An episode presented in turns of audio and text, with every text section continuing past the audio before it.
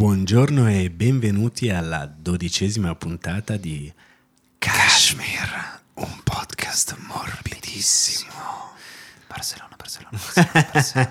Sei ancora là con la testa, tesoro. Barcellona, Barcellona, Barcellona. Sei ancora lì con la testa. La paella. La paella. E la paella che sappiamo dai tuoi racconti, la paella eh, gliel'hai restituita, è arrivata. Vogliamo raccontare quello che è successo. Raccontiamo. Allora, tanto bentornati alle vacanze a tutti. bentornato Luca, bentornato Tahir, Alice, Carmelo, Cecilia. Alice Cecilia. Carmelo, bentornato. Studio Ciao. Centro e Cola. Ci Car- sono. Carmelo non è mai andato via da questo studio. Ciao ragazzi, sedia. buon Natale. Esatto, è rimasto lì fermo scatola dietro di la fagioli, regia.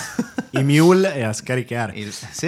E no, Veramente eh, sopraccielo. come sono andate le tue vacanze? Allora, eh, bene, Barcellona, città meravigliosa, città straordinaria, le Rambla, il modernismo, Gaudì, da lì, tutti quelli che ti pare, se non fosse che alla terza sera, come dire, abbiamo iniziato a sentire una sorta di un solletichino, eh? Un solletichino alla pancia, mettiamola così. E uno dice, vabbè, sarà che hai bevuto la Coca-Cola a pranzo. Non esattamente.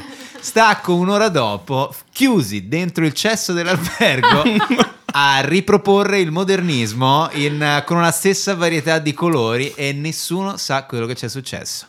A te è successo la terza sera, a me è successo 48 ore dopo. Sì, era palesemente un virus intestinale, ma lo stiamo veramente raccontando. Lo stiamo Eh, giusto, raccontando, lo Perché stiamo è raccontando. giusto, come Tahir ha lanciato la maledizione quest'estate sulle vacanze dei Ferrario e la maledizione È è, arrivata arrivata. con un po' di È ritardo. Con un po' di ritardo, eh, a me è capitato mentre stavamo vedendo un concerto meraviglioso di musica classica. eh, al momento del valzer mi stavo per cagare addosso, signore e Hai signori. fatto il trombone. Sì, esattamente. Stavo veramente per dipingere la signora davanti a me. È bello iniziare il nuovo anno raccontando queste Eh, cose, sì. no? Non tutte le vacanze escono col buco. Escono col buco. Esatto. No, vabbè, A volte le vacanze- analogie. a volte ne aprono un lasciamo altro. Stare, lasciamo Eh. stare. Diciamo che Come la an- vacanza doveva essere enogastronomica E e invece stata è stata solo zero. gastro. È stata solo Anogastronomica. Invece è stata anogastrica.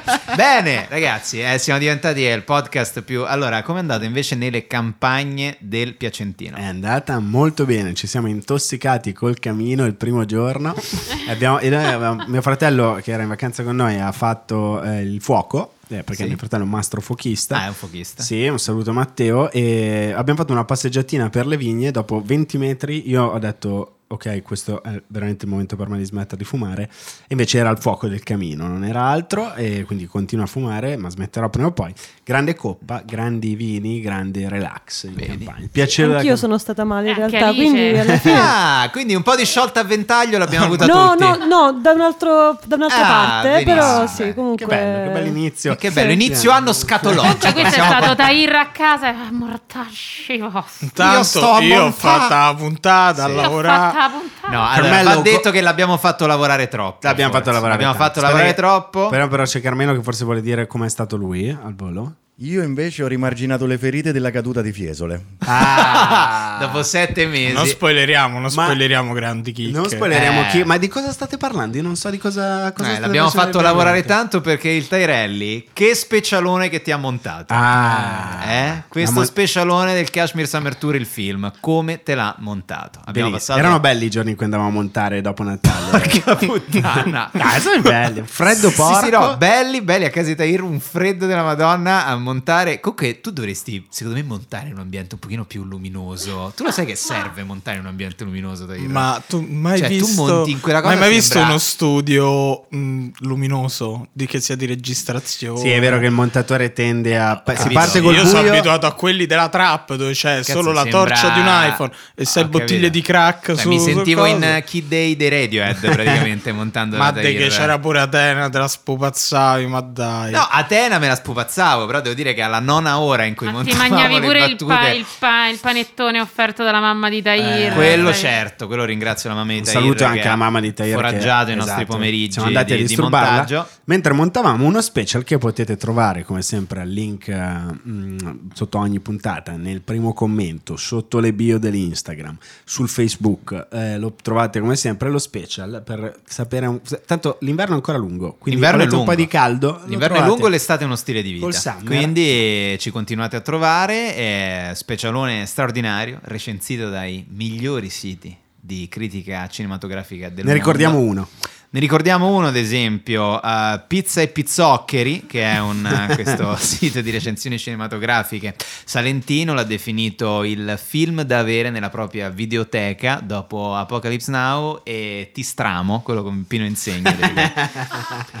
E... No, no, se vi capita scaricatelo perché è giusto. Posso dirti che è sempre è difficile vendere in pay per view diretta, ma Sì. è una cosa giusta da fare un po' anche per eh, tagliare fuori tutto il mondo editoriale, tagliare fuori per provare a vendere direttamente non avere a che fare col mondo dell'editoria perché chi mette i soldi decide, è bello provare a farlo in modo indipendente. Da soli, ma secondo me ne parleremo fra un po' in questa Anche secondo me dell'autoproduzione, del rimanere indipendenti. Perché è noi vero. abbiamo 30 qua siamo nell'anno dei 35. Ah, È vero, è vero. Quindi Mezzo eh, del cammin. oh, è un po' che stiamo lavorando. Sì. È un po' che facciamo le cose. Eh, Sì. A volte è bello ricordare gli inizi, a volte è bello stare nel mezzo.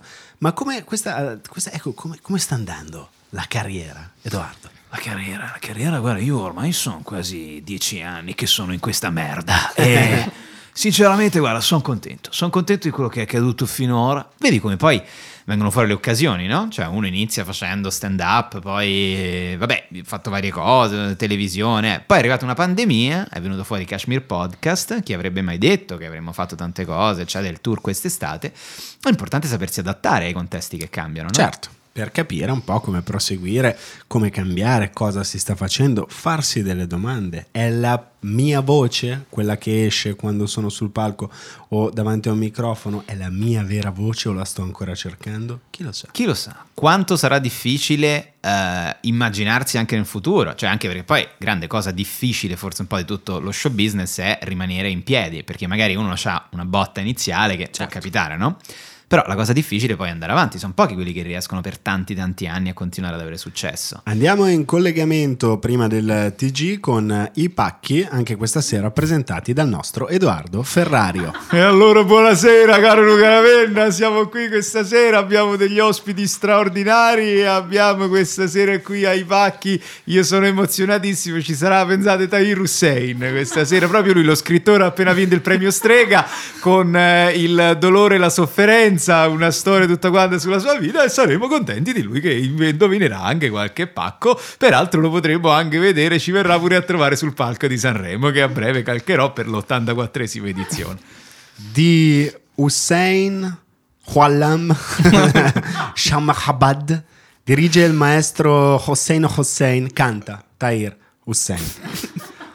Sei stata tu la prima cosa non penso. No, perché una canzone da, se sembra Eh, una certo, cosa da sì, morte. sì, sì, No, col, no. col Quando ritornellone. vista camminare per Trastevere Tra- tra- penso. Trastevere Tra tra Ah, perché anche un le po', coriste, un po' le coriste, le coriste. cioè. Sì, è un po' funky. c'è il chitarrista. 10 milioni a Saremo.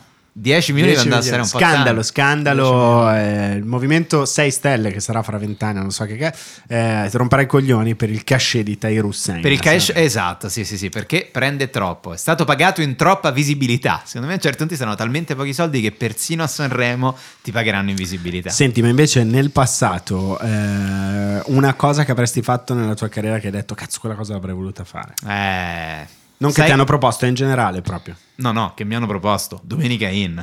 La dovevo fare, porca puttana. Mi avevano proposto, dovevo fare il nipotino di Mara Venier. Mi avevano chiesto questa cosa, feci questo incontro con questo produttore Edoardo. Noi ci sei piaciuto un sacco, hai fatto quella serie così, all'universitari.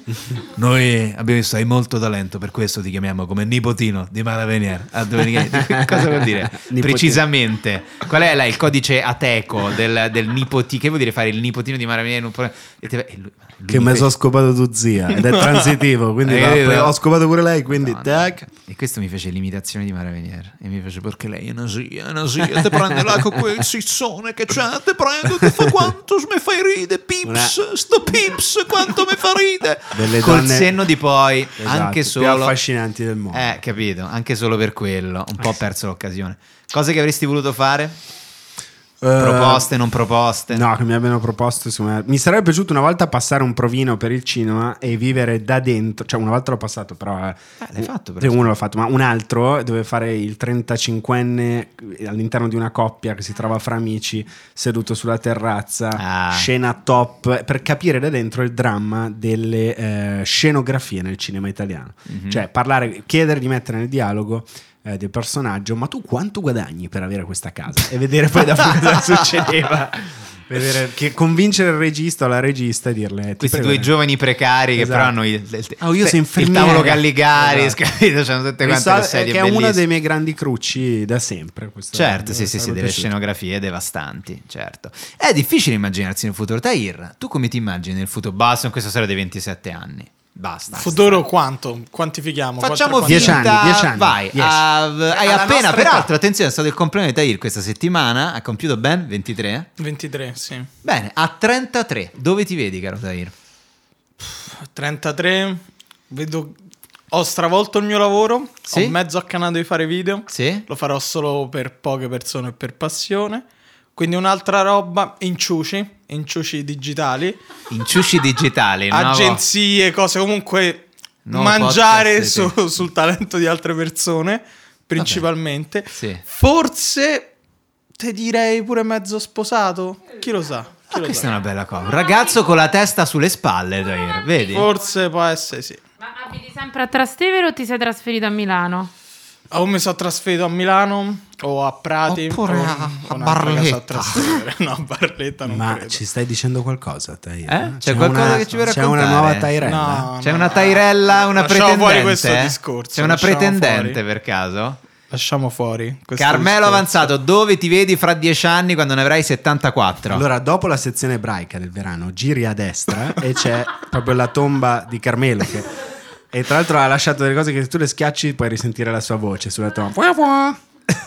Io su, su una sedia a dondolo con un, con un cane. Con un So, cane. con un fucile. Esatto. Ti posso prevedere nella prossima ora? Questa puntata è partita troppo stranamente e Mhm. vi prometto che non parlo più, va? Ah, no- non vuoi più parlare? Basta, oggi faccio questo fioretto. Va bene, oggi sei in bene, ferie, peccato. va benissimo. Si uccideranno Lo le- decurtiamo. le fan. Eh, noi esatto. segniamo tutto, cara Carmela. Quando ogni silenzio noi togliamo qualcosina dallo stipendio.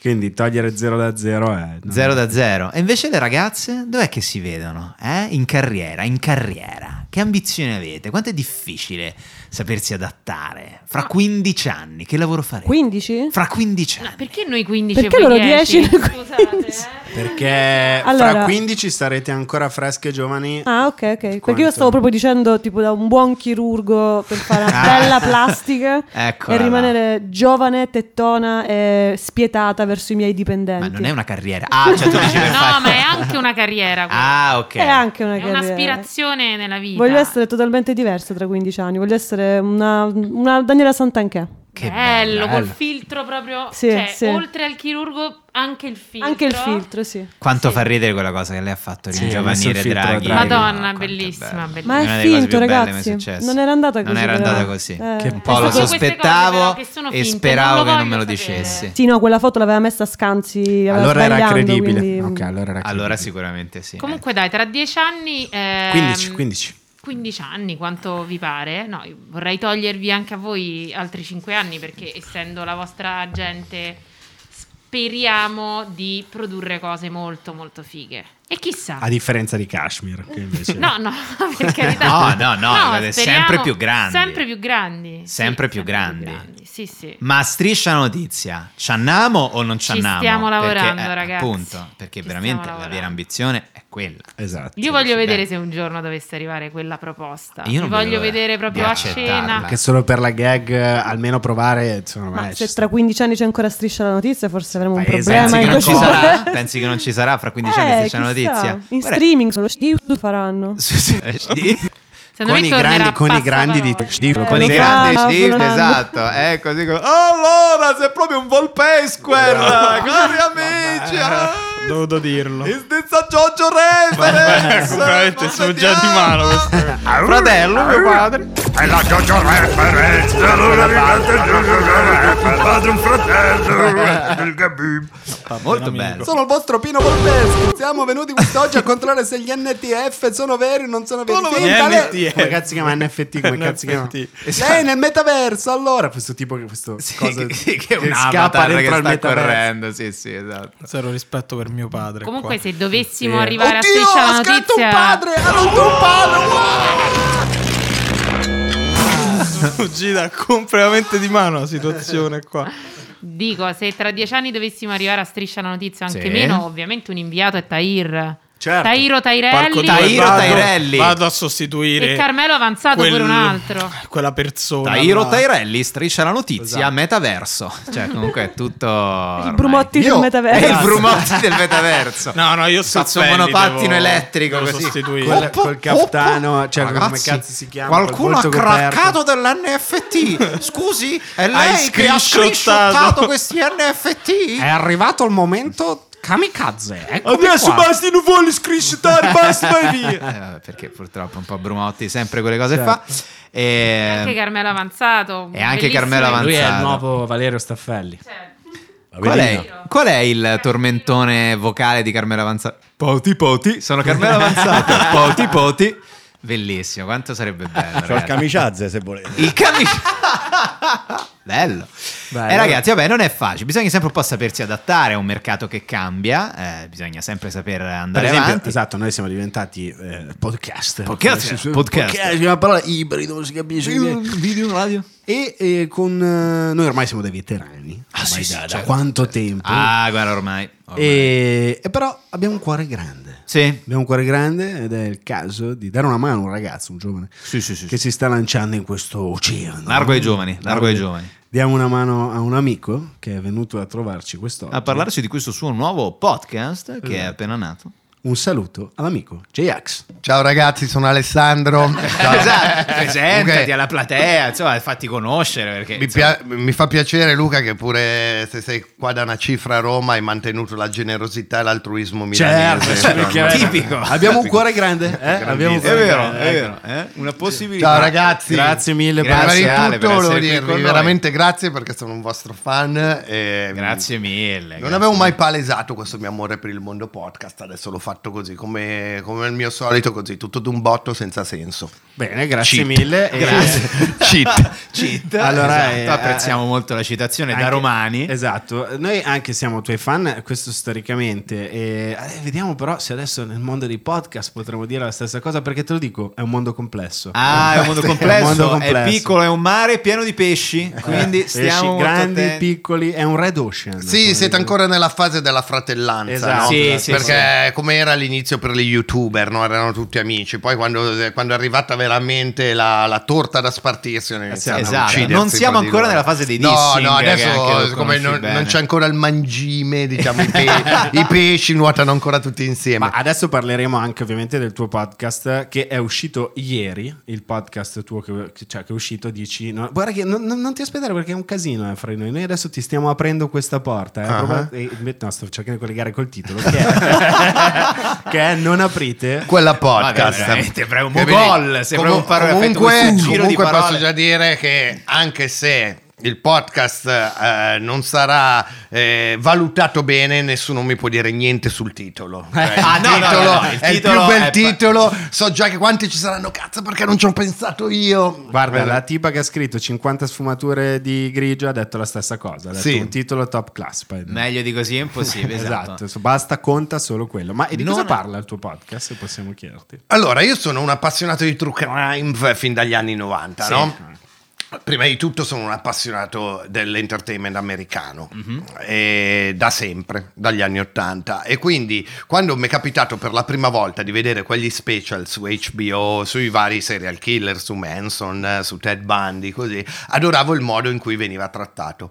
Poi si è sviluppato in America un... ehm, un mondo di comedian che trattano il true crime e io sono un grande fan e, e questo secondo me mancava qui Eh, anche perché noi italiani abbiamo una grande regola su certe cose non si scherza no? Certo. Vero, Eh, vero, che tu sì. come stand up comedian mi potrai dire non ti ha rotto le palle questa cosa eh, cioè, e quindi anche noi e poi c'è questa roba della mitizzazione del serial killer cioè per renderti interessante la storia noi Manson pensiamo che sia uno che manipolava le menti uno con dei superpoteri quasi Ted Bundy era un uomo che faceva così e le donne cadevano ai suoi piedi no erano dei poveri coglioni sia l'uno che l'altro degli ignoranti deficienti sfigati Party che bisognerebbe prendere per il culo e un po' togliere quest'aurea che per rendere interessanti poi i prodotti che sono stati fatti su di loro gli è, gli è stata appiccicata. E questo è uno dei concetti che c'è Sì, in Non aprite quella Ti podcast. prego, dimmi che l'hai proposto come prima cosa. Tipo, sei andato in Rai e hai detto voglio fare una sitcom sui compagni di merende e poi ti hanno detto aspetta. che ideona, ti prego facciamola insieme. Eh, ma Facciamola questa è una cosa spettacolare. Questa, guarda, diamo 4-5 autori. C'è da fare per 2025.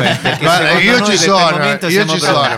Eh, mi servirà due anni per lavorare sul mio accento toscano, però per il Eh, resto ci sono. Quindi, però, io vorrei capire una cosa: eh, fai satira sulla morte in Italia? Ho capito bene? Perché saresti, insomma, eh, sai che è un terreno minato, no? Lo sai bene. Sì, Se sì, lo so. al mondo dei podcast, devi stare molto attento. Lo so, però confido nel fatto che tutti i poteri forti in Italia non abbiamo ancora che- capito che cazzo è un podcast ci impiegheranno 5 anni. Questo non c'è Ci- dubbio. Ci, impiegheranno 5 anni prima di capirlo e anche Questo che si facciano delle leggi. so. Un piccolo cenno agli amici della SIAE che quando si dice abbiamo un podcast, gli, eh, Loro vanno sulla vanno- Treccani Esatto, e cercano podcast. Podcast. Podcast. Sa qua con l'accento quello particolare. non che abbiamo capito. Non abbiamo capito. E quindi, ma eh, prima puntata, perché comunque è, è- Eh, dacci, dacci un po' di. Eh, dacci un po' di. No, di spoiler, no, No, perché è io, uscita io- ieri. io spoiler posso dire già perché la prima serie è già, è già stata registrata, è già stata finita. Quindi Ah, quindi pubblic- esce tutta. Esce No, tutta- no, non facciamo Ah, ok, non fate di watching, facciamo una volta a settimana, Ok, una volta a ok. settimana. E, mh, la prime- le prime due puntate parlano del caso dei bambini di Satana, che non sono le bestie di Satana quando andavano all'asilo nido, è un altro È il- è il è una- Kinderheim de- è- è- Però potrebbe tutto ambientato fra Varese e Brescia, perché c'era quella storiaccia là. No, in realtà parte da Bologna la storia Ah. ed è incredibile che questa storia sia andata un po' dimenticata. Sì. Incredibile. Io pensavo appunto di, di fare un podcast eh, che parlasse no, de- de- del satanismo. In realtà si è vista che l'assurdità di tutto questo è stato in come è gest- stato gestito dalla giustizia e dai mm, mezzi di informazione questa storia. Di quanto, eh, questo succede ancora, eh, ci sia una sinergia satanica fra i giornali e le forze dell'ordine, eh, che a volte partono per la tangente. Ti faccio un esempio, in questo caso è stato messo agli atti, e questa è una cosa Sì. vera, che io ho dovuto riguardare cinque volte perché non ci potevo credere. Ma anni È- 90, no? Mi pare. È, è fine anni 80, Ah, inizio anni 90. 80. È, è stato messo agli atti, durante un processo, una ha testimoniato portata dall'accusa, quindi questa doveva essere un'accusa, che è stata resa una licantropa. Cioè, cioè il Ah. Reato di atti, licantropia Bianchi è stato scritto- messo agli atti. E io allora lì... Ma quando viene la mezzanotte, Eh, è lo quello che ho detto io. Aspettiamo la luna piena qui in aula di tribunale. La signora, Cioè, Ba- esatto, la signora Berlotti in casa di luna piena diventava ci viene la irsuta. luna piena, arriva la licantropa. Sviluppava questo senso di voler mangiare le persone. Infatti abbiamo iniziato con questo caso perché è quello un po' emblematico no? su come possono succedere queste cose incredibili e poi vengono dimenticate perché interessa sia dei mezzi di informazione che hanno contribuito al dolo di quello che è successo e sia perché un po' ci si vergogna tutti. Se, cioè, noi italiani non piace mai guardarsi allo specchio. E quindi quello è guardarsi allo specchio, cioè capire quanto a volte preferiamo chie- credere a una bugia che è molto entertainment Sì, e sì, che, sì. che poi andare a vedere nella realtà dei fatti in realtà succedeva poco o nulla. Beh, spero, è bello pensare al carabiniere col proiettile d'argento che girava per Bologna nella speranza di trovare Di incontrare la licantropa. licantropa, che avrebbe veramente cambiato Beh, ma carriera. ti dico che pr- praticamente in questa associazione, tra l'altro che erano i bambini di Satana, tra l'altro associazione vera registrata che rilasciava regolari fatture. Cioè, per le me- Bambini di Satana SRL. No, facevano i riti. Non Se tu volevi chiamarci- un rito, Sì. ti re- eh, rila- tu pagavi, ti rilasciavano una proprio fattura. la quindi, fattura. certo, erano registrati, erano più, one- il codice più onesti loro dei grandi fai? imprenditori al milanesi. commercialista come glielo spieghi Eh, questi 6.000 eh, io- euro usciti? Allora, hai scaricato i polli per tirargli il collo, poi le candele, hai scaricato le Esatto. ossa degli Oh, uccelli. guarda, tu stai dicendo, pensando di scherzare scherzare, ma invece non sai quanto ti stai avvicinando alla realtà. E praticamente eh, c'è stato un Donny Darko, cioè un infiltrato Ah, dalla minchia. polizia di Bologna Beh, per, bellissimo. per un anno e passa, quindi pagato da noi, perché noi non dimentichiamoci che queste cose, cioè un infiltrato ha un budget Eh, certo, prende un incredibile. sacco di soldi, Cioè, certo. eh, eh, prende un sacco di soldi e spende un, un sacco di soldi No, per crearsi questa vita allo Stato, parallela, certo. capito? E non farsi scoprire. Quindi, cioè, noi avevamo un inviato negli anni dove c'erano stragi, terrorismo, cioè per trovare i satanisti. Seguiva la licantropa. Stessa cosa che è successa in un altro caso che abbiamo seguito, che uscirà parlare, quello di Zanfretta, il metronotte genovese rapito e rirapito dieci volte dagli alieni. Minchia, io questa non la conosco, però. No, guarda, eh, allora... Cioè, che è successo? E c'era questo metronotte genovese che continuava a essere rapito dagli alieni. Scusa, nessuno ha avuto nulla da ridire nel frattempo. Trovavano dei riscontri, quindi a un certo punto tu immaginati carabinieri e polizia, spiegamento di forza che manco quando hanno, non so, quando la CIA è arrivata e ha rapito Abu Umar in via Sì, Farini, sì, sì, niente a confronto, cioè tutti in giro per le colline eh, ehm, di, di Genova a cercare i Dargos che erano gli alieni che Dargos? Sì, Dario, lui Che diceva che? Da dove veniva? Belè lui diceva, Dargos, no, eh. ragazzi, ipnotisti, Dargos. ipnotisti milanesi che gli chiedono a lui, dopo averlo ipnotizzato e dopo avergli dato il siero della verità, Ma sei gli, pirla. Gli chie- no, gli chiedono se gli alieni donne avevano le tette e continuano a insistere. Questo gli dice non lo so avevano tutte lui. no ma, ma avevano dei rigonfiamenti cioè, quindi l'ipnotista tra l'altro grande luminare rispettato in tutta Milano fissato sulle tette degli alieni sulle tette verdi. Quindi io pensavo di fare un podcast che parlasse appunto poi vabbè abbiamo fatto anche delle puntate tipo sul eh, mostro di Bolzano dove veramente c'era il male dove c'era uno che uccideva e, e quindi, ma altre volte l'horror l'abbiamo trovato dove non ce lo aspettavamo. E, e quindi da lì, vabbè, le risate Beh, sono beh, venute de- spontanee. detto così fa straridere. Ma quindi sicuramente, beh, tanto è, è uscito ieri, quindi se volete ascoltatelo lo trovate disponibile eh, su Spotify. Eh? Su Spotify, Solo perché su è, uno- Spotify. è uno Spotify original. Ah, è un original Ah, Spotify, va bene. In realtà poi io, so, nella prima e seconda puntata sentirete che parlo un po' poco. Perché? È perché ero più intimidito e poi Ah, dopo ho preso più... Eh, sono da producer, sono passato a, protago- a protagonista, diciamo, dalla seconda, terza puntata. Eh, tra l'altro mh, eh, io, eh, siamo in tre, no? Siamo io e Pedar, che è un altro rapper. Certo, saluto, dove- certo, eh, certo, che ha lavorato con noi, certo. è famoso. eh, eh, vabbè. Eh, praticamente eh, io e lui siamo quelli che tentano un po' di fare eh, l'humor e caratterizzare i personaggi, tipo quando c'è una deposizione, lui fa il personaggio, no? Sì, Però- e poi c'è la redazione che è, tratta dal eh, che è tenuta dal giornalista e, mm, e autore Matteo Lenardon, Sì. che quindi è lui che si documenta e alcune cose ce le fa vedere prima del podcast, altre no perché vuole vedere la nostra reazione. E quindi, cioè, noi a un certo momento ci esplodeva il cervello. Ci sono arrivato a livelli di dover tagliare dal podcast che ho editato io tantissime esclamazioni che ovviamente non potevano andare, andare a finire nel podcast perché non ci potevo credere. Dicevo, no, qui mi stai dicendo una cazzata, non può essere successo veramente. E lui, guarda, mi faceva vedere l'articolo I di Dargos. giornale. I Dargos. No, vabbè, ma la Dargos storia con lì... zinne enormi. La, la- la storia dei, dei- dei- que- ragazzi dura due anni, cioè sono stati messi, hanno, hanno questo aveva la, la lambretta mi sembra, la macchina con cui faceva il metronotte, gli hanno messo dentro dei registratori, dei, se- dei sensori per misurare la temperatura, gli spostamenti, perché la- questa lambretta, eh, scusa lambretta, questa, ehm, cos'era? Una Simca mi sembra, ma non mi ricordo, a un certo punto la Vespa di sto tipo, perché poi gli tolgono la macchina, visto che gli rubavano sempre gli alieni, gli danno una, ve- gli danno una Vespa e questa Vespa arriva in cima a una montagna per cui non c'erano strade per arrivare lì, quindi... Cioè, tutti pensano che la Vespa sia stata teletrasportata dagli alieni lì, no? Ma scusa, ma tu che idea ti sei fatto? Cioè, come, come può essere che le procure dessero fiducia ai PM che indagavano, cioè questa roba che va avanti? Come, cioè, come può essere? Ah, che ogni procura ragazzi, casi che abbiamo si comportava in maniera molto diversa. Quella di Genova, non lo so, può essere stata un- un'allucinazione collettiva perché penso fossero in buona fede. Molte altre volte, secondo me, come è successo in casi di cronaca attuali, che non dico perché Sì. se no mi, mi querelano, si parte con un'idea, i giornali la vendono, questa idea ha successo e poi si fa tutti troppo una figura di merda a cambiare idea. Quindi, andiamo avanti con questa idea. Il colpevole sei tu, E andiamo avanti con Vediamo. questa idea pure se i fatti, poi le indagini ci dimostrano altro. E questo è quello che succede. Ma tipo nel caso del, mm, del mostro di Bolzano, invece, la- secondo me, le forze dell'ordine, eh, dell'ordine si sono comportate con un'idea presa dai telefilm americani. Però, Però però almeno era fare qualcosa che aveva un senso. tipo, eh, lui ammazzava prostitute Sì. e queste ne ho preso le poliziotte.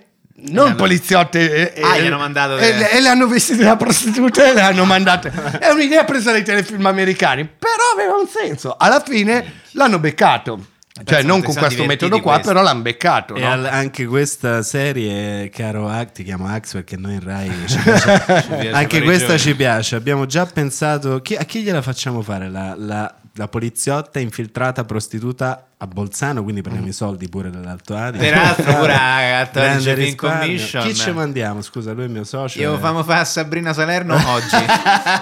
Io famo fa a lei quasi quasi, lo sai, a super poliziotta. Cazzo, sono infiltrata. tutti spunti belli. Beh, quella, quella cosa che si dice, le vere storie sono tutte in cronaca e non tanto nelle menti degli sceneggiatori e degli autori, è sempre, sempre vera, quindi Sì.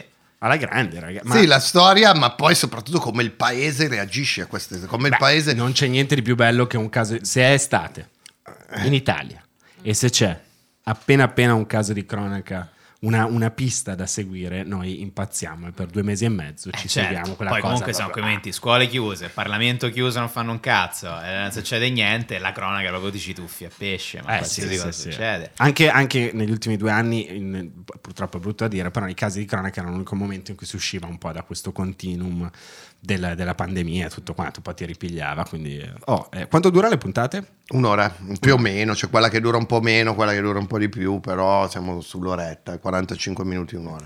Ma il giovane J-Ax avrebbe mai pensato di finire a raccontare le sorti della polizia? 30 Ma gu- anni guarda, dopo? in realtà, cioè, eh, questa è una domanda che mi stanno facendo in tutte le interviste. Perché tu? In realtà, semplicemente perché Mi sono. stai paragonando Sono, sono a un punto della carriera, sì, lo faccio sempre mia- quando mi masturbo. Ah. Cioè tu fai un deep face. Cioè, è lei, ma solo con la mia faccia. Scusate, ma lui mi fa uscire il Louis C.K. che è in me. Eh, No, no, eh. no, non qui. Però Non qui. Adesso non farlo tanto qui, c'è il tavolino, c'è il tavolino. a noi perché poi lo sai che anche lui ha avuto dei problemi in quel senso. Ehm, praticamente perché sono un punto- in un punto della mia carriera dove posso fare le cose perché mi piacciono. E non perché debba aspettarmi per forza un riscontro e questa era la mia passione, un mio hobby e mm, ho sempre voluto portare quel tipo di umorismo, quell'attitudine perché poi non voglio dire quel tipo di umorismo che magari non sono neanche capace, però l'attitudine del non si può scherzare su certe cose eh, in un podcast che adesso è ancora un mondo giovane e che quindi può, può accettare questa cosa. Beh, certo, che in Italia tendenzialmente ce la si prende poco per la tragedia in sé, ma tantissimo se qualcuno scherza sulla tragedia. Questa- in Italia di solito è questa la cosa che ti dà. Infatti per la prima serie, visto che non abbiamo potere, abbiamo scelto tutti i casi lontani fuori dal, dal- dal periodo di querelabilità Ah, dell'host. ok. Vabbè, avete fatto bene. Senti, la ma- saponatrice di... Ah sì, quella roba lì. Quella è l'ultima puntata. Ah, la saponatrice, quello Beh, molto Saponificatrice. Sapo- scusa, la saponificatrice. Ma a proposito di carriera, allora, c'è una frase di Alberto Arbasino che dice... Celebre, celebre. frase. Celebre, secondo me la conosci anche. In Italia c'è un momento stregato in cui si passa dalla categoria di bella promessa a quella di solito Giovane stronzo. promessa. Esatto. Giovane promessa. Giovane promessa, a quella di Venerato solito stronzo. maestro, solito stronzo. Esatto. Questa era la citazione. Alcuni pochi diventano venerato maestro. Ecco, allora, in questo momento della tua carriera, dove- eh, come ti collochi? Ma io ho sempre pensato, in realtà l'ho letta sempre come giovane maestro, vene- giovane promessa, venerato maestro, maestro, solito solito stronzo. Ah, perché... quando sei, e questa è una fase della mia carriera che ho passato, praticamente c'è stato un momento prima del mio boom, del mio secondo boom, quello con il bello d'essere brutti, con la televisione, dove ero il venerato maestro, cioè il padre nobile del rap italiano. E quando i rapper famosi del momento non aveva il tempo di rispondere al giornalista per sapere cosa ne pensasse il rap della candidatura di Grillo, chiamavano me, no? E allora a quel punto ho detto qui c'è qualcosa che non va, perché di solito l'Italia quando ti dai premi de- alla carriera è per toglierti dai coglioni. Certo. Ah, certo. Quindi certo. io ambisco sempre a essere il solito stronzo. Ok. Perché se sono il solito stronzo in questo paese vuol dire che ho successo. Beh, quindi scegli il ruolo più scomodo di tutti, in effetti. No, eh, in realtà è quello più comodo. Quello che è succe- eh, allora, in Italia odiano le celebrity. Ragazzi, Mm. ci sono celebrity enormi che però se fanno il conto Mm-hmm. sono sempre più le persone a cui stanno sul cazzo sta celebrity Mm-hmm. che anche il milione di fan. Capito? Magari c'hai 3 milioni di fan, ma la rimanenza o gli sei mm, indifferente o gli stai sul O gli cazzo. stai sul cazzo. Quindi in realtà vuol dire che cioè, se ci sono gli haters, bella lì. E quando non ci sono gli haters e tutti dicono sì, bravo, però in realtà non comprano nessun tuo supporto, non vengono a vederti, e vuol dire che mh, due cose, che non stai facendo niente, che non hai fatturato perché gli haters fanno fatturato. Ah, vedi, questa è una frase che ci diceva anche Tahir nell'ultima puntata. che gli haters portano un sacco di lavoro. Gli haters fanno fatturato, ragazzi. È vero, perché poi sono fanno- quelli che ti seguono più di tutti, sosteneva fa- Tahir. E fanno engagement. E... Eh, vedi? Esatto. Vedi? Eh, certo. Ma in- infatti c'era proprio una domanda che volevamo farti rispetto al rapporto con il successo e con i soldi in Italia, ma mi sa che tu hai appena risposto, quindi questa cosa... Richiudi il foglio Esatto. timidamente. Eh, Ma invece come ti rapporti col fatto veramente aver- di aver realizzato un percorso, prima ti dicevamo de- del, cioè il rap aveva a che fare con la controcultura, con eh, l'avere a che fare più con eh, un'idea che ne so, di sinistra, mettiamola così, negli anni, qual- qualche anno fa, e poi è diventato In Italia? mainstream. In Italia, in Italia. in Italia. Italia, sì. E poi è arrivato a diventare mainstream, e avere- ah, quindi se è mainstream col paese in cui siamo, eh, per sillogismo, passiamo un po' dall'altra parte. Come l'hai vissuto? Cioè esiste questa- questa- questo percorso o è solo nella mia testa? Eh, è una- è nella tua testa però giustamente perché in Italia il rap ha avuto una storia particolare diversa da molti Ah. altri paesi. I questa è primi che spazi teniamo. che- dove si poteva fare rap eh, in Italia erano i centri sociali e quindi eh, probabilmente eh, i primi dischi, e le prime crew assorbirono quella cultura, Quella cultura. che era di sinistra, era antagonista. Il rap rimane antagonista ma completamente apolitico. Prima di tutto perché la maggior parte di chi si approccia al genere sono ragazzini che ancora di politica non ne sanno un cazzo e quindi contemporaneamente nella loro ribellione possono esprimere concetti di destra e di sinistra senza neanche saperlo. E seconda cosa, eh, perché in realtà il rap anche in America ha sempre ra- rappresentato la strada. E la strada è contemporaneamente eh, ad esempio pensa al rap americano al gangsta rap degli NWA che era- faceva una cronaca fedele di quello che succedeva a Compton nei loro quar- Certo. quartieri. Però gli diresti che erano di destra perché parlavano erano sessisti erano maschilisti eh, prevaricatori eh, mm, facevano apologia alle armi alla violenza. Quindi che dici che erano di destra, no? in realtà stavano semplicemente parlando il linguaggio che si parlava nei loro quartieri. Quindi eh, a volte mi hanno chiesto: ma perché il rap è, macista? Perché se vai nei quartieracci eh, c'è questo macismo e questo, come, come, come ha fatto, ha spiegato benissimo Zero Calcare, no? Sì, amare le femmine è da F. aveva sì, scritto. sì. Eh, e quindi eh, il rap eh, semplicemente eh, riporta come si parla in strada. Adesso che il rap è eh, diventato rap, trap, eccetera, è diventato una cosa di tutti perché arriva a tutti tramite i social, ognuno es- eh, esprime la propria personale eh, idea quando ci si riesce, quando si hanno le capacità, per, per- altrimenti si diventa la copia, la copia della copia degli americani. Però Eh, c'è, c'è chi, no? come diciamo, citiamo alcuni bravi di oggi, tipo Blanco, Madame, esprimono la loro vita attraverso e dare- puoi dare una connotazione politica delle cose che dicono, ma io non credo che loro si facciano questa domanda.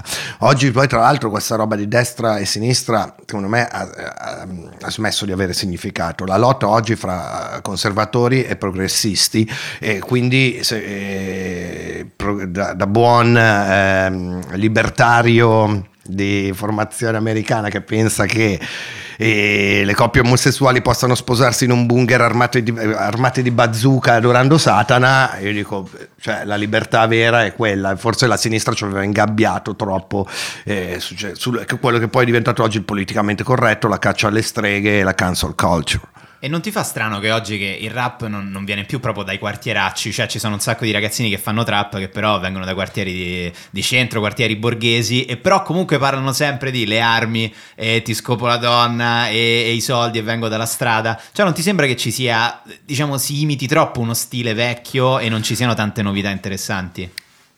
Allora, eh, come nel, eh, nel, non so, rock and roll che ha, che ha lo standard, dun, dun, dun, cioè anche il rap ha i suoi standard. Sì. E quindi quello è una formula musicale che ricalca, che ricalca anche degli standard a livello di contenuto. Eh, tipo degli Ecco. stilemi. Però io vengo da una città dove non posso dirti, ah, sei, quello- sei figlio di borghesi, allora non puoi parlare di strada. Perché di borghesi che hanno rinunciato veramente al loro Mhm. status e sono andati a, a- sempre eh, a vivere e a viversela con gente delle case popolari, ne ho conosciuti, esistono. Mm. E quindi non... ehm, sì, poi c'è di dire, eh, però tu hai il paracadute, ok, quello è vero, su questo... eh, dire, però ne ho visti e che, che parlavano di certe cose con eh, cognizione di causa. Quindi bisogna sempre andare a scavare per vedere se uno fake o vero Eh, esatto. nel vissuto di, di questo singolo. Non Sì. puoi dire, ah, tutti questi ragazzini parlano di drogarmi e non le vivono. Perché comunque eh, ci sono dei licei bene di Milano dove in realtà succedevano delle cose pesissime. No? Io Vero, Luca? vorrei Luca citare- Guardo Luca. Il suo pezzo rap. Eh, di vorrei Luca citare Ravenna, il maestro Il passato difficile. Pietro Castellitto aveva parlato del Vietnam a Roma Nord. Beh, Pietro, tu non sai cos'è stato il liceo Parini da- durante gli anni della Moratti. Io ricordo quanto abbiamo resistito per andare a sciare in settimana bianca a St. Moritz, è stata per me una Eh, durissima capisco lotta. Luca di una generazione dopo, io mi ricordo ancora però No, gli, anni, gli anni dei paninari. Sì. È stata l'ultima sottocultura che ha partorito l'Italia, pensate ai paninari. Questo sono molto fiero che tu l'abbia detto, è l'orgoglio vero di Milano. Sì, però noi ci ricordiamo dei paninari una volta che c'erano che era diventata una roba di massa. Invece mi ricordo dei paninari che erano i figli dei San Babilini e che eh, quelli dei primi anni 80 erano una compagnia a conto di 20 allargata a 100 persone, dove dentro c'erano figli della borghesia milanese, anche di famiglie importanti, ma c'erano anche degli scappati di casa, c'erano dei criminali veri ed era questo melting pot che poi ha creato quella, cioè i primi paninari non si compravano il Moncler, te te lo facevano col coltello in eh, Corso Vittorio Emanuele. È questo Quindi- che abbiamo esportato. Qui- poi è div- è de- però erano dei trendsetter, oggi li chiameresti dei trendsetter, tutti Sì, i ragazzini sì, sì. volevano essere come Volevano essere loro. come loro.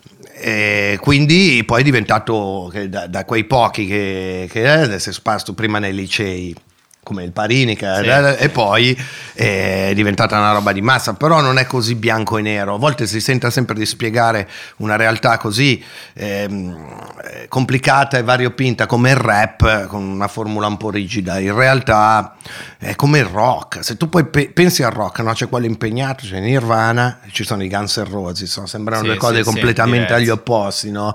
però in realtà sono finiti tutti e due anche eh, poi Kurt Cobain per colpa di sta roba è andato in depressione però sono finiti tutti e due a essere numero uno su MTV e a fare i dischi di platino e a diventare parte della cultura pop E a proposito di MTV, tu che sei stato ultra mega protagonista degli anni veramente d'oro di MTV, ti senti che manca un luogo del genere? Un aggregatore Un così. aggregatore anche un in- che indirizzava anche i gusti. E anche un tantissimo. editore forse, Sì. qualcuno che dall'alto dica guarda oggi un ci si fa conoscere discorso così." veramente pericoloso. Se- allora, mi ma- manca MTV, Mhm. Mm. manca MTV perché è una cosa che personalmente ho vissuto benissimo. eh, eh, prima ancora che arrivasse MTV, in Italia è arrivata nel 98. Io avevo Certo. le videocassette di MTV dai primi anni 90 dove vedevo io MTV Raps eh, per vedere i video rap che qui non si vedevano.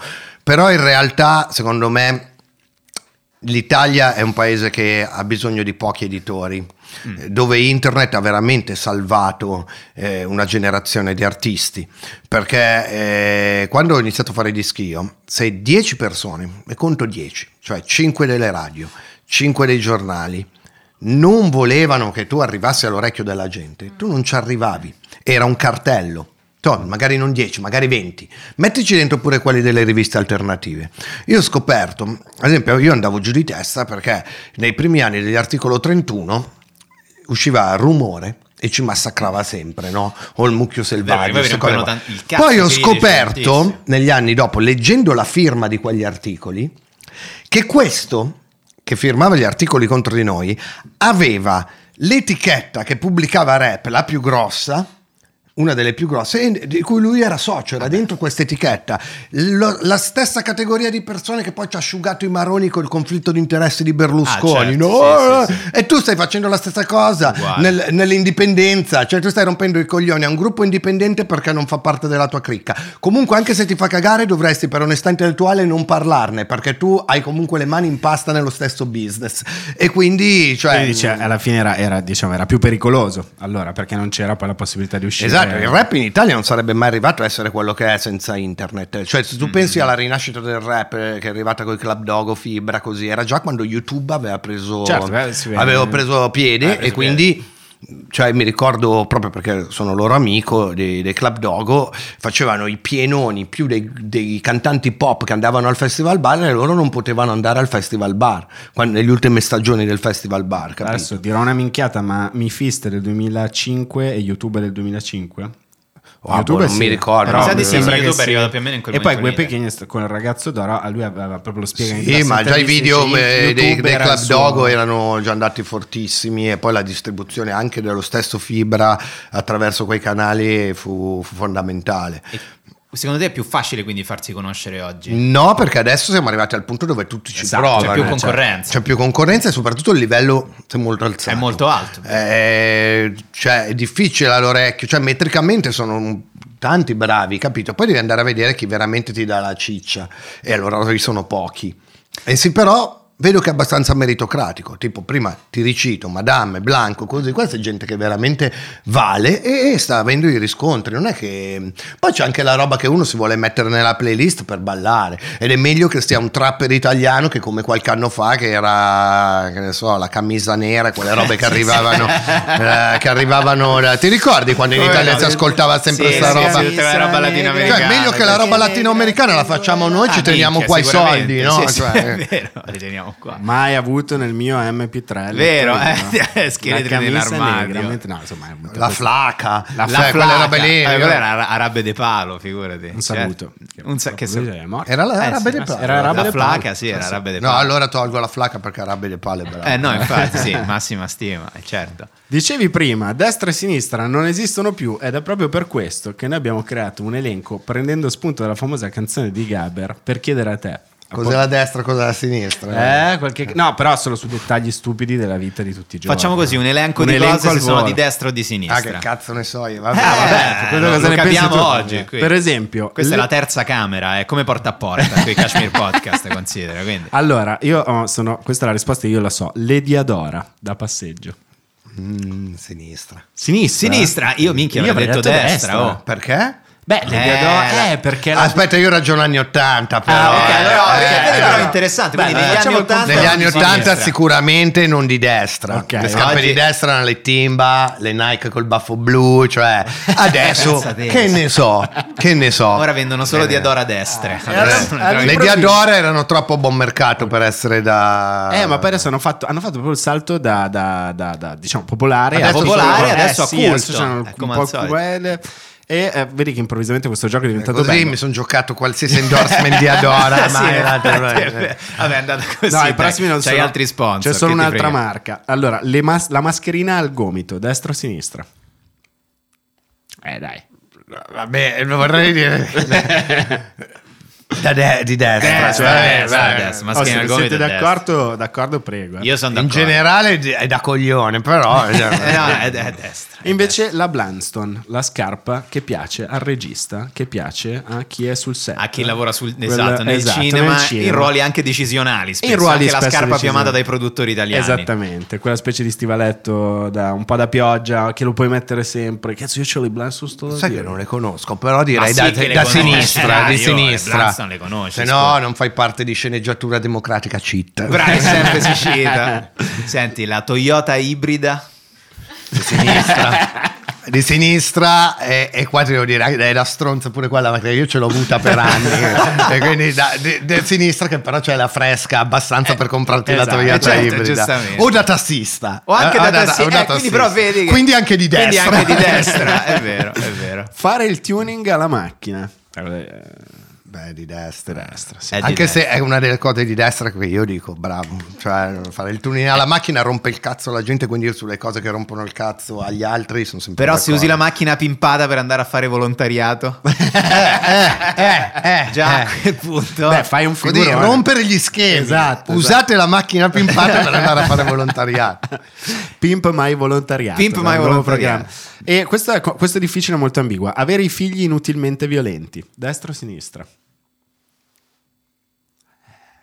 Sai che la risposta più facile sarebbe destra, Esatto. ma in realtà mi- a Milano, perché io Sì. parlo della mia realtà, non so, chi è che, manda la gente che manda i figli alle scuole private da cui imparano poi la prevaricazione, la cosa, siamo anche quelli come me e te e quindi Eh, ancora sono sinistra. ben lontano Io comunque di- ci cito sempre, eh, sono pentito, sono un, un sinistroide pentito e adesso sono un libertario, quindi continuo a ripetere. Ok, ok. Eh, farsi le canne coi figli, Sinistra. sinistra. Tu lo sogni quel momento? Io lo sai che non riesco più a fumare le canne, non so se lo sai. Ah, Da- no? Da un po' hai smesso? Eh, Ma, eh, ma per mi le paranoie... Bravo. Praticamente quando mia moglie stava partorendo siamo andati in ospedale e ho detto ok sono vent'anni che mi fumo tutte queste canne al giorno non posso portarmi la ganja in ospedale mentre mia moglie stava avendo un bambino sarei proprio una persona di buon una senso. brutta no una Bravo. brutta persona in realtà a me la ganja non mi faceva più niente cioè quindi po- potevo fumarmi 10 canne e poi manovrare una gru non sarebbe successo niente non mi faceva più nulla no mi teneva solo calmo e praticamente sono stato quei giorni in ospedale e praticamente il THC è uscito dal mio corpo. Quando poi ho riprovato a fumare, l'incubo, Eh. cioè delle paranoie devastanti con cui non, cioè non ho fatto neanche fatica poi a non fumare più, perché ci ho provato per tipo due settimane e ho detto, senti, se devo stare incubo." così male, non lo faccio più. e Capisco quindi ho smesso. benissimo, benvenuto e quindi ho club. smesso e spero però, tornando alle canne con mio figlio, che un giorno quando mio figlio, sai, io sarò vecchio e mi- mio, il mio ideale di vecchio è Willie Nelson, no? Voglio- vorrei diventare come Willie Nelson da vecchio, cioè fumarmi una canna a Montecitorio, e, perché lui l'ha fatto alla Casa Bianca, e io vorrei fumarmela sì, ma quando lui è grande, no? Eh, magari eh, senza, senza combustione, magari con il Con le- liquido. con le- ok. con il liquido, sì. E eh, mi è capitato, pensa, quando sono venuto a Sorci Verdi, di fumare una canna con il conduttore. Tu Ah, pensa a te, lì un ancora-. Io ancora ho finto fumavo. di non avere paranoie, sono stato in macchina.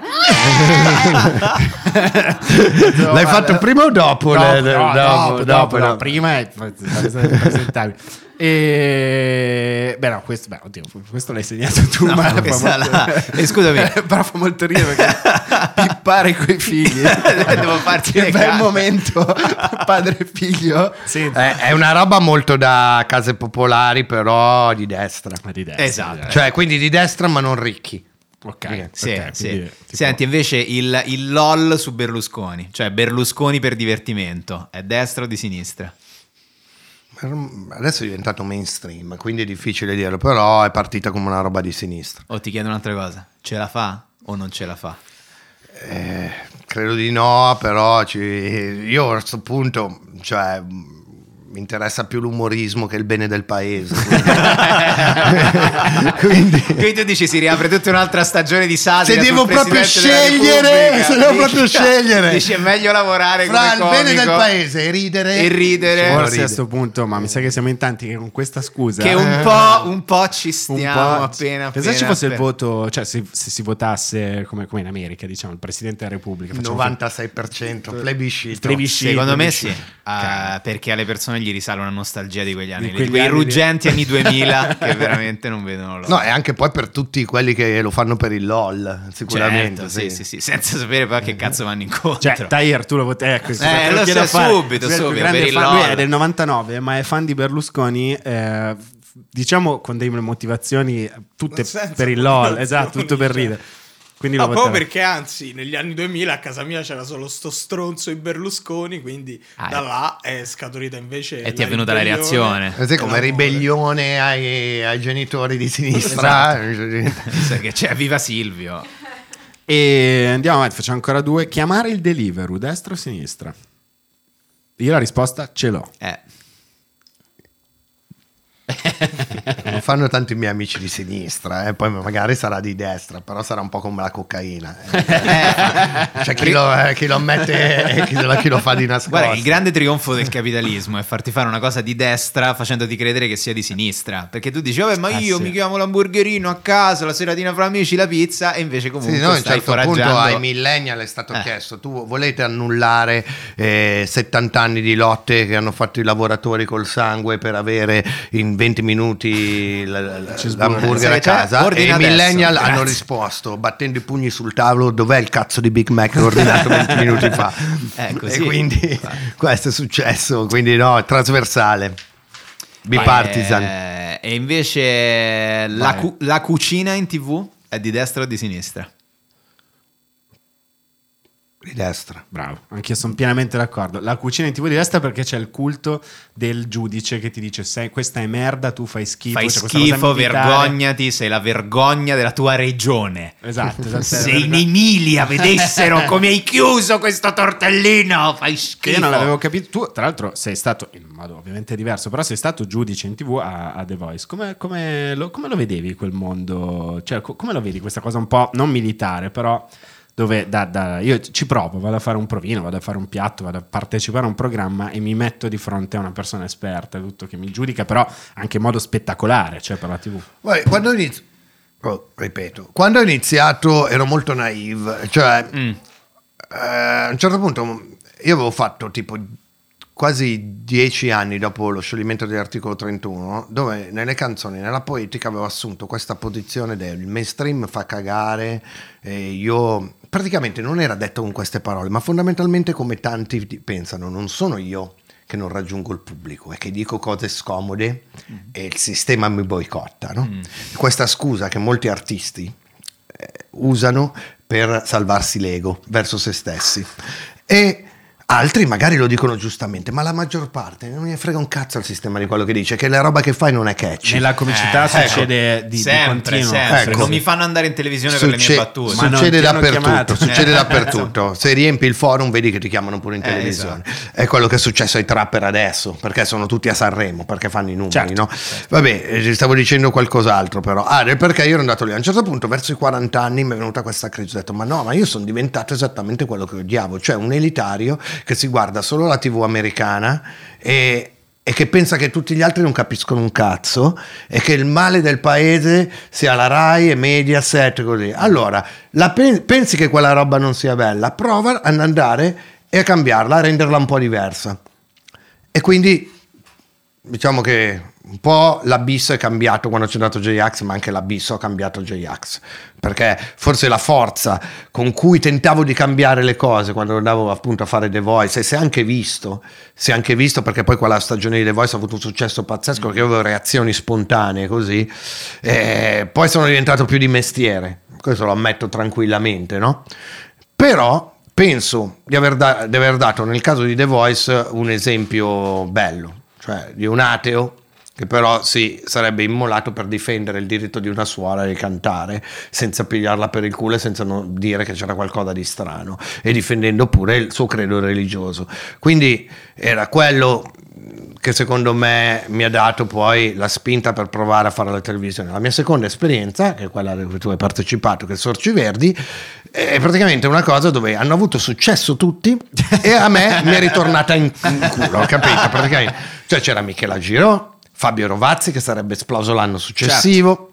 Il buon Luca Ravenna e, e come al solito una roba pensata troppo presto, metà colpa mia, ma metà colpa della Rai che eh, la mia idea era di fare 20 minuti perché neanche in America i programmi di quel genere durano più di 20 minuti e loro hanno voluto allungare il brodo perché motivi loro, non lo so, un minu- un minu- un'ora e venti, quindi io leggevo il gobbo come Gabriel Garco a Sanremo. Per chi si ricorda quando Gabriel Garco Lo ricordiamo molto Eh, bene. eh, eh, eh, perché ovviamente non avevo da- la puntata me la consegnavano il giovedì e io il venerdì dovevo registrare quindi vabbè però sono contento che non so se per merito di Sorci Verdi ma Sorci Verdi se non altro ha avuto dentro persone di altissimo livello che poi l'hanno dimostrato. Eh, grande insomma, Michela Giro. Infatti, cioè- grazie, grazie mille, davvero. Ma ti hanno chiesto anche di bere il caffè Borbone a un certo punto del programma, che è un grande classico della Rai. Forse ancora- non so se già Forse non c'era, forse ancora 2011 Io ero lì, ero nella prima, quando ho fatto la prima stagione di The Voice, ho visto l'avvento del caffè Borbone. Ah, ok, Eh, quindi l'hai visto nascere. l'ho visto, no, l'ho visto entrare nella TV. Adesso L'entrata nella TV italiana. qualsiasi TV fa, perché io penso che la TV italiana abbia tre tipi di sfiga, no? C'è la sfiga Rai, la sfiga Mediaset e la sfiga Sky. Ah. Sono tre tipi di sfiga diverse, però eh, tutte e tre sono comunate da una cosa, che non manca il caffè Borbone. E però in cosa si differenziano questi tre tipi di sfighe? Hai fatto TV più o meno ovunque, che cosa hai notato di diverso? Beh, allora, la, mh, la sfiga Rai è che è difficile eh, capire chi comanda, quindi vivono tutti nel terrore di ehm, indispettire entità astratte. Certo. Non so, forse te la, posso, te la posso sottolineare così, che vanno dal governo al Sì. ministro dei trasporti Sì. a la- il, capostruttura Sì. o al direttore sindacale degli addetti delle pulizie. cioè, Certo, quindi certo, certo. ti esplode la Non testa. sai contro chi devi combattere. Vabbè, Mediaset ehm, vive nel, eh, nella paura di indispettire però una persona Una sola. sola persona, eh, certo. E invece Sky vivono nell'errata convinzione di essere dei fighetti cool al passo coi tempi. E questo secondo me è la loro più grande sfiga perché non lo sono. Bene, non farò più televisione. No, ma figurati. No, anzi, ah, tu- allora, a proposito appunto di, di carriera, di quanto anche è importante capire il contesto, eh, diciamo che in Italia è abbastanza, cioè può succedere di farcela una volta, nel senso che può succedere, magari c'è una botta di culo, ce la fai una volta. Tu ce l'hai fatta però con gli articolo 31, poi con Da il tuo solista, poi la televisione, poi col la televisione, poi con fe. Come fai? Che è lo yoga? C'è un mental coach? non mangi la carne? Cioè, oppure, forse che è la cosa più importante, sei sempre riuscito a capire il contesto in cui ti trovare No, ad no, no, no. O sei riuscito a cambiare senza tradire te stesso?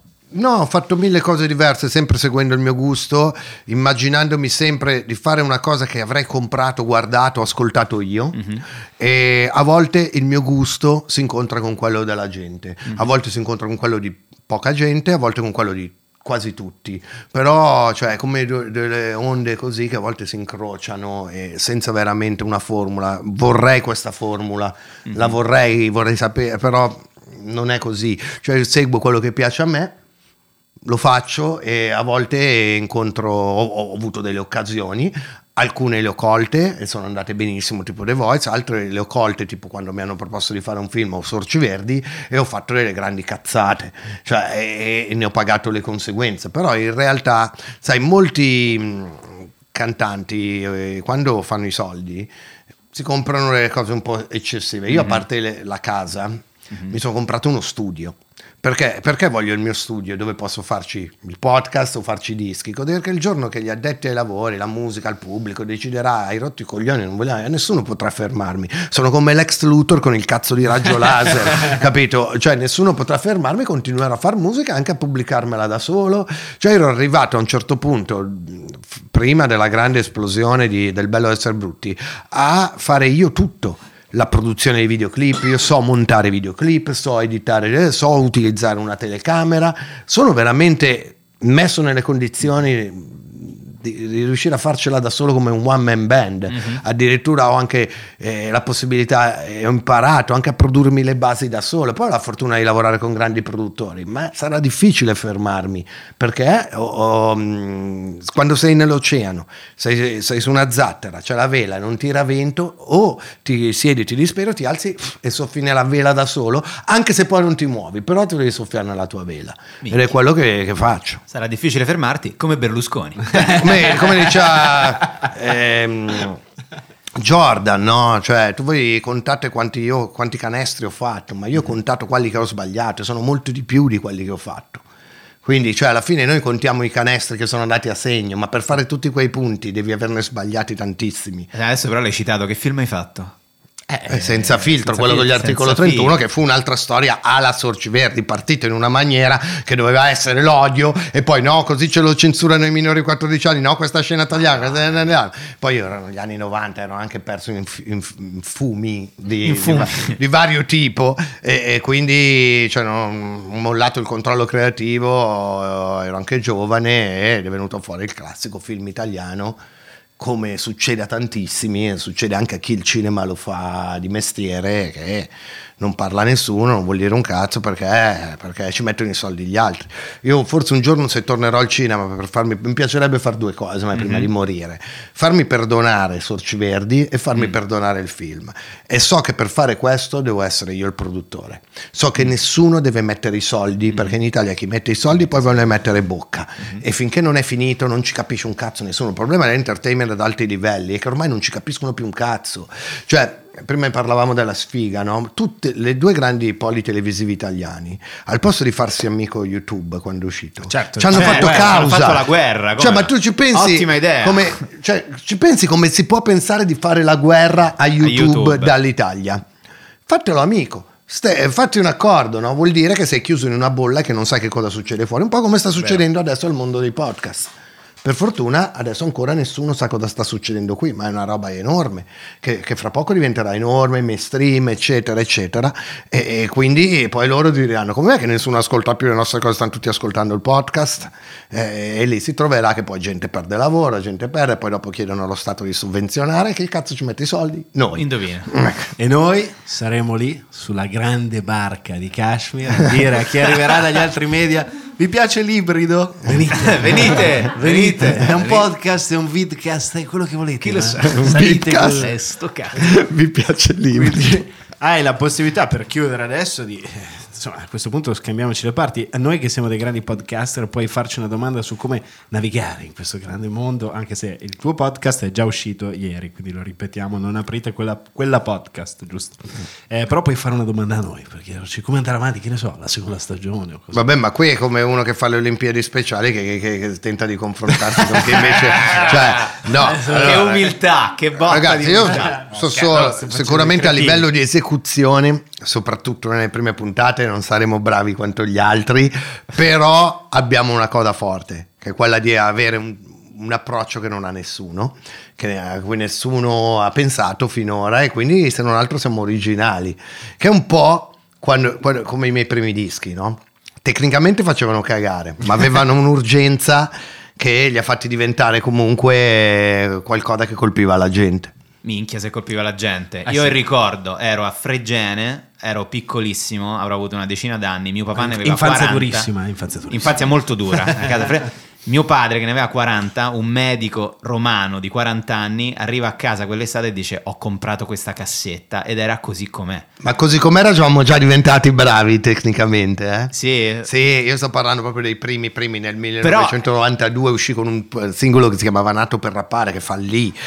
Io sono partito da un fallimento e tutti pensano che gli articoli sono partiti da un successo, invece sono partiti da un fallimento che era il primo singolo dove io facevo dalle stelle alle sta- dalle stalle alle stelle, dalle stelle alle stalle per arrivare fino in cima devi avere le palle. Questa era la mia, la mia tecnica, la mia tecnica La di rima rap, c'è, il flow c'è, No, il non flow non niente. c'è, la rima fa cagare, cioè, e però però E invece, Eh, no, mio, mio padre, quando uscì Maria e tutto quanto, diceva: "Beh, mi, pare parla di Axe articoli sulla droga, non sono molto a favore. tutto questo". Mi- Sempre considerato tipo praticamente sei Walter White agli Eh, certo. Ma vedi che è strano, invece mio padre ascoltava 2030 e diceva questo è un genio del male, hanno capito tutto, hanno capito tutto, anche questi ragazzi. no, amica, capito 2030 adesso mi hai citato sta cosa che, che ora Eh. sono finito con quel cazzo di pezzo nelle pagine dei complottisti. Eh certo, Che si fanno pensi di essere stato Perché io profetico? a un certo punto dico, si esce con la maschera antigas Sull'autobus e per la entrare in chiesa ci vuole, ci il, vuole il pass. E non c'entra una minchia col coronavirus. Io ero semplicemente di Milano, ho fatto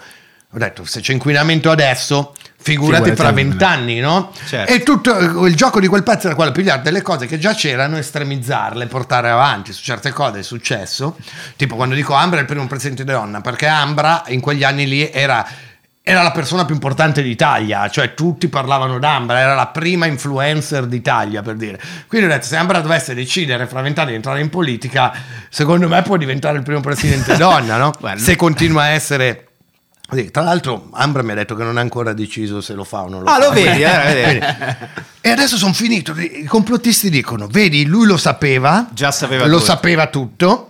Io a vent'anni sapevo tutto, del coronavirus, capito? Poi ho preso l'assegno delle case farmaceutiche e, adesso sono tornato Ah, indietro allora, sui miei sì, passi. E cazzo dico, però sto assegno delle case farmaceutiche Dov'è? non è ancora arrivato. Sta, cazzo? Sì, cazzo di potere. Soros. Soros, dove cazzo sono i miei soldi? Dove cazzo è la mia barca? Il mio... Dov'è il razzo che va su Marte a forma del mio pene? Dov'è? Oh, l'unica cosa in quella 2003. canzone che non hai azzeccato è i, sab- i cybernazi fanno uno show in tv che mio padre non capì e disse, disse "I- i- gli ibernati fanno uno show in tv perché non capiva il termine cybernazi quella è l'unica Beh, cosa che zio, manca ancora. Adesso Zio, mettiamo- forse perché la parola cyber non c'è, ma che i nazi fanno uno show in tv. Basta Adesso vedere- non vorrei. Vediamo Rete 4 farmi- in seconda Guarda, serata. detta non vorrei farmi querelare, però. Cioè, Esatto, eh, con Mario Giordano che finisce come- la diretta. come- che c'è uno che, che ci fa vedere come sarebbe Harry Potter se vince Voldemort, no? Hai capito, Hai capito di chi parlo? e va bene e allora grazie mille a J-Ax per Grazie essere stato con noi Grazie mille a voi. e, eh, non aprite quella podcast. Il mio podcast pagherà sempre tributo a Kashmir. Faremo anche magari nella seconda stagione, se verremo confermati, una puntata sui retroscena eh, più criminali di Kashmir. Perché venendo Eh, qui ho scoperto eh. che ce ne sono tantissimi. Ce ne sono, ce Lo ne dico sono e soprattutto come. alle forze dell'ordine in ascolto. Venite a fare una, una piccola no indagine. che poi dai. scappa se vengono Grazie mille davvero. Bella Kashmir, ciao. Ciao a tutti ci sentiamo la prossima settimana. Ciao Ciao ciao.